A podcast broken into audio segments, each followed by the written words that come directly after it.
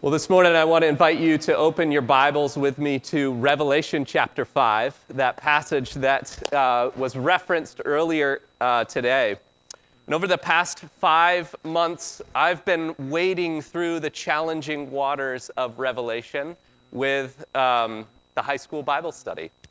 And if we're honest, sometimes we don't quite know what to do with the book of Revelation we tend toward either ignoring it completely because it's confusing and a little scary, or we head in the opposite direction, eager to connect our current world events to the descriptions presented by John.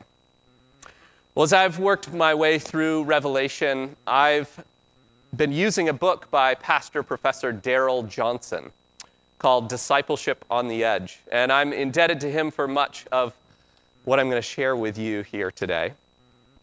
But Johnson argues that no other book of the Bible helps us see Jesus as he is right now as clearly and compellingly as the book of Revelation. Constantly throughout his letter, John calls us into his vision by inviting us to pay attention to what he is seeing. The book of Revelation is an invitation into the reality that there's more going on around us in the world, in this present moment, than we can see with our eyes. As we open to Revelation 5, we're going to hear John describe the very throne room of heaven as God reveals it to him in a vision. He sees creatures representing all of creation and he sees elders representing the whole people of God gathered in worship. Now, this is a little bit of a lengthy passage, but I think it's worth it to read it all. And this morning, we'll see how Revelation 5 is a present reality that inspires our hope and invokes our praise. So let's read together. Then I saw in the right hand of him who sat on the throne a scroll with writing on both sides and sealed with seven seals. And I saw a mighty angel proclaiming in a loud voice, Who is worthy to break the seals and open the scroll? But no one in heaven or on earth or under the earth could open the scroll or even look inside it. I wept and wept because no one was found who was worthy to open the scroll or look inside. Then one of the elders said to me, Do not weep. See, the lion of the tribe of Judah, the root of David, has triumphed. He is able to open the scroll and its seven seals. Then I saw a lamb looking as if it had been slain standing in the center of the throne, encircled by the four living creatures and the elders. He had seven horns and seven eyes, which are the seven spirits of God sent out into all the earth. He came and took the scroll from the right hand of him who sat on the throne. And when he had taken it, the four living creatures and the 24 elders fell down before the Lamb. Each one had a harp, and they were holding golden bowls full of incense, which are the prayers of the saints, and they sang a new song. You are worthy to take the scroll and to open its seals because you were slain. And with your blood you purchased men for God from every tribe and language and people and nation. You have made them to be a kingdom and priests to serve our God, and they will reign on the earth. Then I looked, and I heard the voice of many angels, numbering thousands upon thousands, and 10,000 times 10,000. They encircled the throne and the living creatures and the elders. In a loud voice, they sang, Worthy is the Lamb who was slain to receive power and wealth and wisdom and strength and honor and glory and praise. Then I heard every creature in heaven and on earth and under the earth and on the sea and all that is in them singing to him who sits on the throne and to the Lamb praise and honor and glory and power forever and ever. The four living creatures said, Amen, and the elders fell down and worshiped. Father, I just ask that you would be with us as we take a look into this vision presented in Revelation 5. I pray that you would open our hearts, open our eyes to see the reality that is before us. Amen.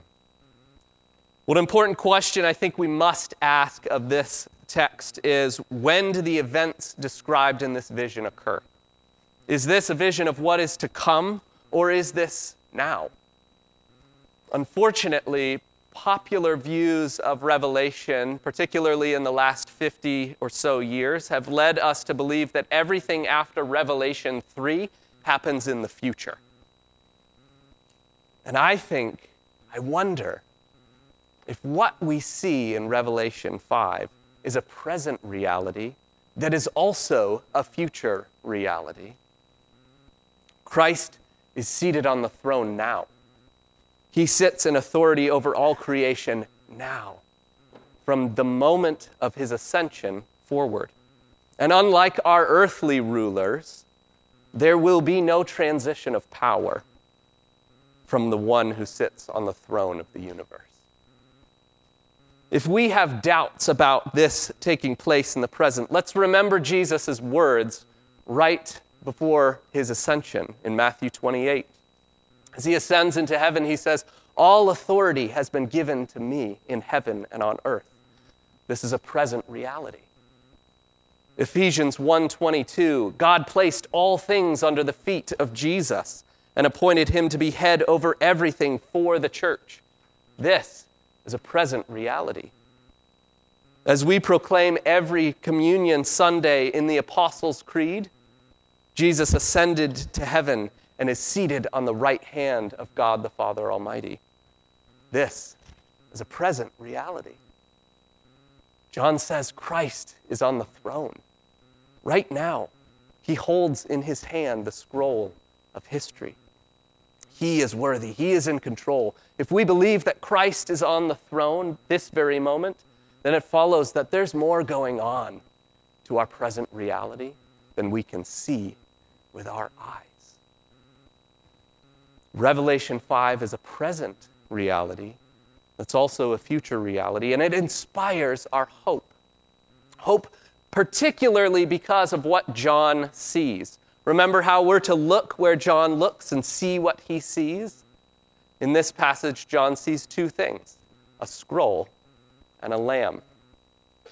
Verse 1 I saw in the right hand of him who sat on the throne a scroll. Now, the scroll is connected to several Old Testament passages, one of them being Daniel chapter 12 when God reveals his plan for how his kingdom will come to earth. And he tells Daniel, seal up these things, these words of the scroll, until the time of the end. The scroll then is the scroll of history. The scroll contains, as the Bible Project puts it, the message of how God's kingdom will come here fully on earth as it is in heaven. But it's sealed up, and John begins to weep because no one is found who is worthy to open the scroll and carry out God's plan of bringing his kingdom to the earth. And that's when John hears the voice of an elder. See, the lion of the tribe of Judah, the root of David, two Old Testament images of a coming conquering king. He has triumphed. But what John hears is different from what he sees. Instead of seeing a roaring, conquering lion, John sees a slain lamb. Verse 6 I saw a lamb looking as if it had been slain, standing in the center of the throne. It sounds a lot like the words of John the Baptist as he's standing in the, in the Jordan River and he sees Jesus coming. Look! the Lamb of God who takes away the sins of the world. It sounds a lot like the words from Isaiah 53 about the suffering servant who was led like a lamb to the slaughter. The lamb has conquered through the cross. And he is full of power and wisdom and knowledge, as the symbolic image, image of horns and eyes communicates. And he conquers not through military power, but through his own suffering and death, which sets in motion the coming of God's kingdom. So, how does this image inspire hope? Well, the course of history from now until the end is held in the hands of the Lamb, Jesus. Jesus Christ, our only hope, is seated on the throne of heaven, the command center of the universe. Jesus, the Lamb, has purchased and sealed people, people from God, from every tribe and language and nation. I found it hard to get through that song that we sang about God is so good. There's more to our present reality than we can see with our eyes. But some of us may be asking, why? Why does it sometimes feel like this reality is just a dream? Why does it feel like things on earth are getting worse and not better? If Jesus is reigning now, why is there so much suffering and evil in our world? The resounding clash of light meeting darkness is what happens when the kingdom of heaven presses in on the kingdoms of this world. Darrell Johnson says, as creation cries out for Jesus to come, the forces which do not want him and his kingdom to come rise up in opposition. The authority of the Lamb is being resisted, and that's why there's suffering, evil. The kingdom of this world and the forces of evil is feeling the pressure of the coming kingdom of heaven. To me, this fills me with the same excitement and hope that I felt as a kid when reading the Chronicles of Narnia and you hear Aslan is on the move. What we read in Revelation 5 is a present reality that inspires our hope and invokes our praise. Johnson points out that there are three explosions of praise in Revelation chapter 5. In verse 8, the inner circle, the four living creatures, the 24 elders, fall down in worship. You are worthy to take the scroll and open its seal because you were slain.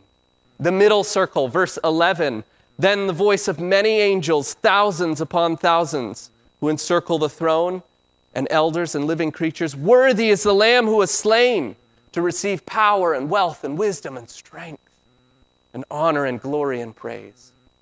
And then the outer circle, a coming future reality. Every creature under heaven and on earth and under the earth and on the sea and all that is in them singing, To him who sits on the throne and to the Lamb be praise and honor and glory and power forever and ever. This is an ever widening circle of praise. The praise ripples out from the throne and extends ultimately to all of creation. The question is for us what does it look like to enter in? It's a temptation for any one of us to come to worship with a consumer mindset, more focused on what I can get out of this, rather than the reality of what I'm a part of. Our worship is about praise for the one who is worthy, praise for the Lamb who was slain. There's a 24 7 praise going on around the throne of heaven right now. It doesn't begin when I begin or stop when I stop. So I invite us this week to watch for places where we can enter into that. Perhaps it's during a moment of joy in praise for the places where we see evidence of Him enthroned, maybe through answered prayer or a simple praise for creation. Perhaps it's in a moment of longing or sorrow, in a place where we see that His kingdom has yet to come in fullness and power. What are those places for you? God has peeled back the curtain on the throne room of heaven. And we are free to enter at any time and in any place in worship of the Lamb who, was, who is worthy. Amen.